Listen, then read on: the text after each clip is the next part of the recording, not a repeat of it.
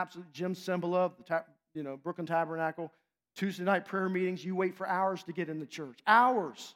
They're lined around a block. Why? Because God's power comes down and God does. He releases the Holy Spirit and things happen, and miracles take place, and healings happen, and people are delivered, and and this happens week in and week out because they have built their church on the foundation of prayer. There are other churches like that, a few of them scattered throughout the United States, but there's not many. You, you ask, okay, ours are one hundred twenty-six churches in our association. I guarantee you one hundred twenty-five of those pastors do not have a Wednesday night prayer meeting. Or if they do, it is very sparsely uh, attended, and usually they just get a prayer list. You know, the prayer list consists of every ailment that every person has, you know, ingrown toenail and all these things. And, and so there's, we want it to be more than that. All right, here's number two. Three, prayer unites the people of God. You will notice that all of the personal pronouns in this prayer are plural, not singular. Oftentimes we think of our walk with God as something very personal, our prayer life being very personal. Yes, Jesus, and you should spend personal prayer time by yourself, but Jesus also many times was inclusive in bringing his disciples into a prayer opportunity. Listen, we are bound together as community. We are family. It's not my Father, it's our Father. We all have needs, and we all need one another. God has gifted all of us differently. He's put different passions within our hearts, and he's bound us together so that we become a corporate body of believers. And prayer was never meant just to be merely personal exercise with personal benefits, but a discipline that reminds us how we are personally responsible for one another. Why Paul says, when you know one's mourning, we all ought to mourn. When one's rejoicing, we all ought to rejoice. And as part of this, our family, we have access to the most powerful being in the universe who sees all, knows all, and directs all. So the question is simply this. If you had the ear and the favor of the most powerful being in the universe, what would you ask him for?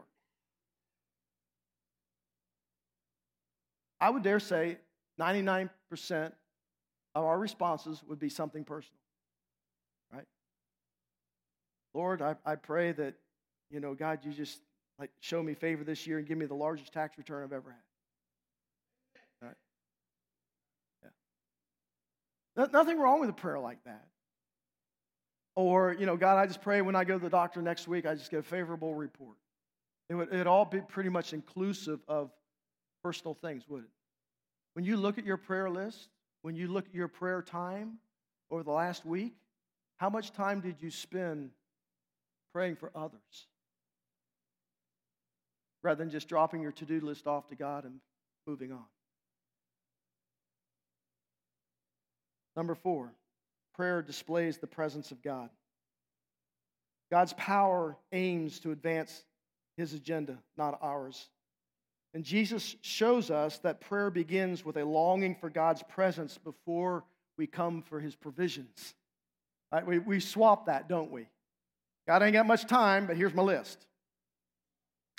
And so Jesus says, no, no, no, no, no, no. Before we jump into the provision part, let's spend time in God's presence. Let's align ourselves with God. Let's, let's come to that with that heart of surrender and that heart of expectancy. And, and here's why that's important is because our agenda often conflicts with God's agenda because our affections conflict with his affections. And our affections are what ultimately shapes our agenda, especially in prayer. So let's face it, we would like a heaven where we have a father who just gives us like this child support check every month and makes no demands with it. Like, here, here Greg, just, phew, here it is. Do with it what you want. Do all you want. Here's the check. Check back with next month. That's really what we want. And sometimes that's how we treat God. For example, um, when you find yourself most angry and upset with God, if you're anything like me, it's when you feel like he has done something that has crossed your will. Like, God, I really wanted this. You didn't give it to me. I'm ticked. Quite frankly, I'm just I'm just ticked. Now, some of you might use more colorful language, but this is on tape. So we essentially pray, God, please let everything work out the way I want it. Help me build my own kingdom. And so by praying for God's priorities to settle in our hearts, we reject this false notion that God is a genie. Now, I'm not an expert on genies, but I do know this by movies and um, you know, T V shows, that um, something interesting about genies, no one ever struggles talking to a genie. You want to know why? Because you know that your genie is always going to give you exactly what you want.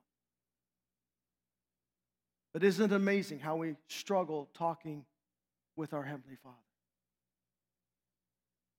And usually it's because there's some deep-seated anger over things that did not happen, that did not transpire, that I asked for, that I wanted, and it didn't happen.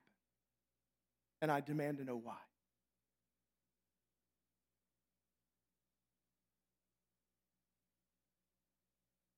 But when Jesus taught us to pray, he reminded us that God's presence and person is precious, far more precious than even his provision.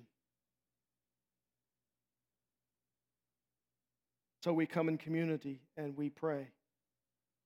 Now, Jesus invites us to pray for th- three things. He does invite us to pray for God's provision.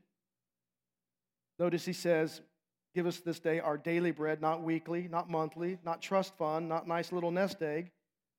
Why? Because he wants us to rely upon God daily. I want you to write down this verse, Proverbs thirty-eight and nine. Here's what it says. Give me neither poverty nor riches. Feed me with the food that is needful for me, lest I be full and deny you and say, who is the Lord? Or lest I be poor and steal and profane the, the name of my God. In other words, Agur is simply interested. Isn't simply interested in having his needs met. He wants to ensure that God's name is not profaned, profaned, profaned. And so whether with too much or too little, he says, listen, I'll have too much, God will be unnecessary. If I have too little, God's unconcerned. And so therefore, God, I want just the right amount. I want to be relying upon you daily. But we don't understand that as Westerners because we don't have that kind of reliance. You can go to many countries in the world. I've been in these countries where people don't even know where their next meal's coming from, and so they are absolutely reliant upon God for their daily bread. We don't know that, right? We have jobs, we have paychecks, we have, you know, credit cards, we have gift cards. Uh, none of us get up and think, wow, I wonder if I'm going to eat today. I wonder if I'm going to be able to eat today. I wonder if I'm going to be able to eat today. We, we, we don't know that. And so it's amazing. We take God's provision for granted because we think we earned it through our own grit and intelligence, and at the same time, we begin to think that we, we never have enough. Ask somebody how much money's enough. Never enough. Never enough. That answer. You see, that type of pride fosters a lack of gratitude, and when gratitude leaves the room, greed quickly enters and sprawls out, leaving no room for anyone else. And greedy people essentially say, I've worked hard for my things, so I should enjoy them. Why should I take care of someone else who has been irresponsible? That wasn't the picture of the church in the New Testament, in the book of Acts. It said, if necessary, they sold everything they had so that everyone who had need would be provided for. But yet now we strut around, it's like, my stuff, it's my stuff, it's my stuff. So then when God comes along and his word confronts us about giving, well, God, I, I, well, I, I'm not going to give. I, I don't have enough. How much is enough? How many cars do we have to drive? How big do our houses have to be? How many clothes do we have to have in our closet before we say it's enough? You see where Jesus is getting? He's pulling us back in. He's saying, man, God, God wants to make provision in your life. He does. He really does. But but greed, greed says, money, my money is mine, and I will distribute it how I see fit. And that's why we have problems giving, how, why we have problems releasing what it is that we own when we see somebody else who has a need, because we don't think they deserve it. They've not earned it. I don't know this person. I, they may be ripping me off. That may be true. I'm not saying it's not. But you, I would step back and say, Lord, what do you want me to do in this situation? Provision, pardon. Chapter verse twelve, he says, you know, We are to ask God to forgive us, and we are to forgive others. And so Jesus basically says, look, if you've received God's grace, if you've put your your your your feet under the table of God's grace and God has forgiven you, then you are you are called upon to extend that same grace to others. We'll get into that later. The last one is protection. That is, you know, pardon, uh, like pardon for, is from past sin. Protection is about from the, the future. Here's what we do and when trouble hits us. Either we respond in anxiety thinking that these things will never change, or we respond in arrogance saying, I can handle this. You need God's protection. You can't handle things. If you think you can handle it, then you've not set up a defense against it. And if you've not set up the walls of defense, it's just a matter of time before you fall. There are pastors, big-name pastors, that are falling off the ledge one after another, over and over and over and over again, because they thought they could handle it. Now, I'm close enough to God, I can handle this. So there was a study that was done by Dallas Willard, wanted to find out what is the common theme. And here was the common theme, separation. They separated themselves from everything, everyone, because they thought they could handle the temptation, only to find out they couldn't. Now, when you put all these pronouns together in the plural, it says we we should we should not be consumed with ourselves, but we we should always be consumed with the ways to love others, to pray for them, to do, do good towards them. Jesus said, even for our enemies, the people who frustrate you, the people who get on your nerves are a part of your prayer list. But oftentimes we exclude them off our prayer list until they get their act together and they, you know, they straighten up and come and ask for apology, right? See how hard-hitting this is? See, prayer just isn't in this conversation with God. It is a part of that. But Jesus really wants us to take serious what prayer is and what it can do. It has the power to unlock and to release the Spirit of God. It's about relationship. It's about reliance upon our Heavenly Father, because Jesus teaches us, I think, in this whole prayer is that we are incredibly needy, but God is extremely generous. And aren't you glad of that? Now we, may we be the same with others. Let's pray.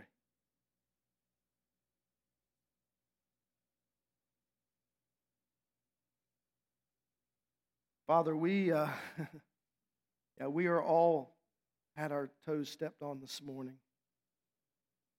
because we are guilty of so many things that we We have just let go by in our lives. And sometimes we are so familiar with you that we, we relate to you flippantly and without thought of who it is that we are addressing. You are our Heavenly Father. You are our Daddy. You are not the mean judge sitting on, a, on his throne waiting to pounce on us, to hurl things down upon us, to wreck our lives. God, you want the best for us. You want good things. You want marvelous things. You want us with our feet under the table of grace. You desire that for us. And I pray for those who are here this morning who may not have had that experience. They've never come to Jesus as their Savior and Lord. Therefore, their feet are not under your table of grace. I pray, Holy Spirit, that you'll knock on the door of their heart, that they might open it up to receive Christ, be Savior and Lord of their life. I pray that we as a church, we individually, will look upon prayer as a privilege, as something that we are responsible, something we hold in our hands that has such potential to release such power upon a, a community, a nation, a world that's growing darker by the day, and is becoming more and more lifeless towards the things of you. Father, as the prayer of your people begins to die out, thus the power of the Holy Spirit. God, I pray that you will resurge that. within us. I pray that over these next twenty-one days, over this next month, that God, you will just, just fill us with, let us drink just from the well of living water. To have that hunger and that thirst to know you and to spend time in your presence and to be used by you to unlock your promises and to release the power of the Holy Spirit. God, may you unite our hearts together as one, as you've called us to be a people who are salt and light, who are to be ambassadors, representatives of your kingdom, that we might display your presence in real and tangible ways. As you not only make provision for us, but we make provision for others. And not only do you we receive forgiveness from you, but God, we we choose to forgive others. We choose to release the hurt and the anger and the resentment and all the things that are pent up within us that keep us from loving. Keeps us from loving you and loving others in a way that we should. We just we just expect people to keep the rules, and when they break the rules, we're just ready to like judge them and just like throw them aside. God, that's not the relationship you came to establish. You came to establish a relationship built upon love. Teach us how to love. Protect us, oh God. Your Holy Spirit, pull down the strongholds within our minds that hold us captive from the freedom that Jesus came to grant to us as your followers. Father, we come to you this morning. We just acknowledge up front, we are needy. We are needy. But you're such a generous, unbelievable Heavenly Father. And so we come. And we pray. And we seek you more than anything else. We just seek you and allow the overflow of that presence to filter its way down through our lives and to spill out over the cup. My cup overflows, that it might spill out upon others around us. And may they taste of you and know that you are good.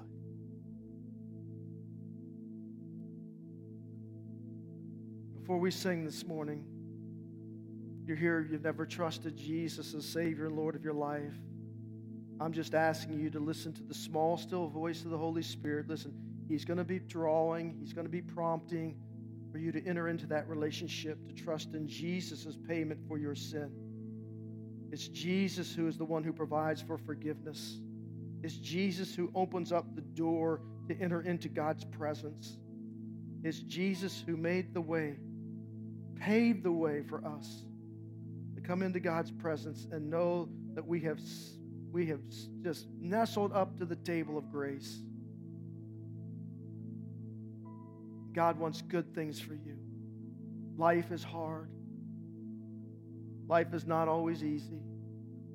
Christianity is about not, it's not about having an easy life.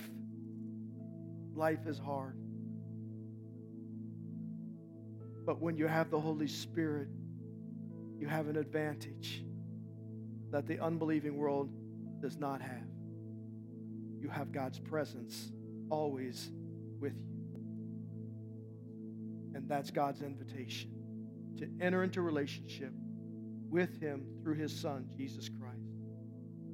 You can just pray and ask God to forgive you of your sins, to embrace Him as Savior and Lord of your life, and to give yourself over to Him and allow Him to begin directing you. To the church, I pray that we will be known as a house of prayer. If we're not known for anything else, at least we are known to be a house of prayer. And let's see what God will do as a result of we being on our face before Him, crying out, crying out to the Lord for the things that He desires to do as He looks for those who will stand in the gap, whose hearts are bent towards Him, and allow the Spirit to have access to the objects of His concern. Father, we thank you for what you're going to do in Jesus' name. Amen. Let's sing.